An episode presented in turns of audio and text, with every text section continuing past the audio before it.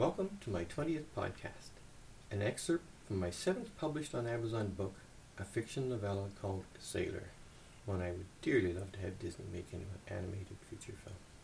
Chapter 1 In the not so long ago, when I was a relatively young man, I found myself sitting on a riverbank between voyages, fishing. There was, of course, no bait on the hook, no hook on the line, no line on the pole. It didn't seem right to me, and still doesn't, to offer food to a fellow creature with pain and death inside. In the world of man, sadly, a solitary figure sitting by a river with neither rod nor gun is usually an object of suspicion.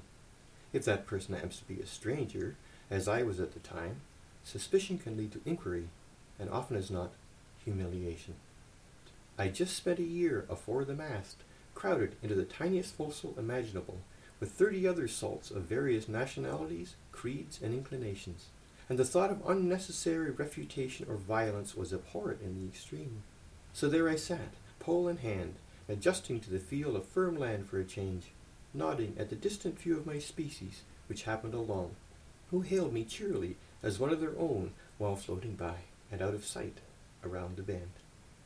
At the time, I had not yet learned, as Buddhists in the Bible say, that wisdom begins with realizing that the world is a corpse. I had not yet learned this great truth, but the stirrings of it were tapping at my soul. Which explains, perhaps, to a deeper degree, why I sought out lonely places ashore whenever possible. Which explains, perhaps, to a deeper degree, why I sought out lonely places ashore whenever possible, rather than joining my mates in the bars and bordellos that constituted and fed the bulk of their appetites in our ports of call about the globe. Eccentricity is proverbial among sailors, but as long as a man does his job well, he can carve a niche for himself aboard ship without too much difficulty. And this I had learned to do. So my silence, my disinclination to drink myself insensible whenever possible, and my repulsion at the thought and act of rutting mindlessly on the weary and diseased flesh of nameless broken females ashore, was viewed as odd but acceptable by my bunkmates.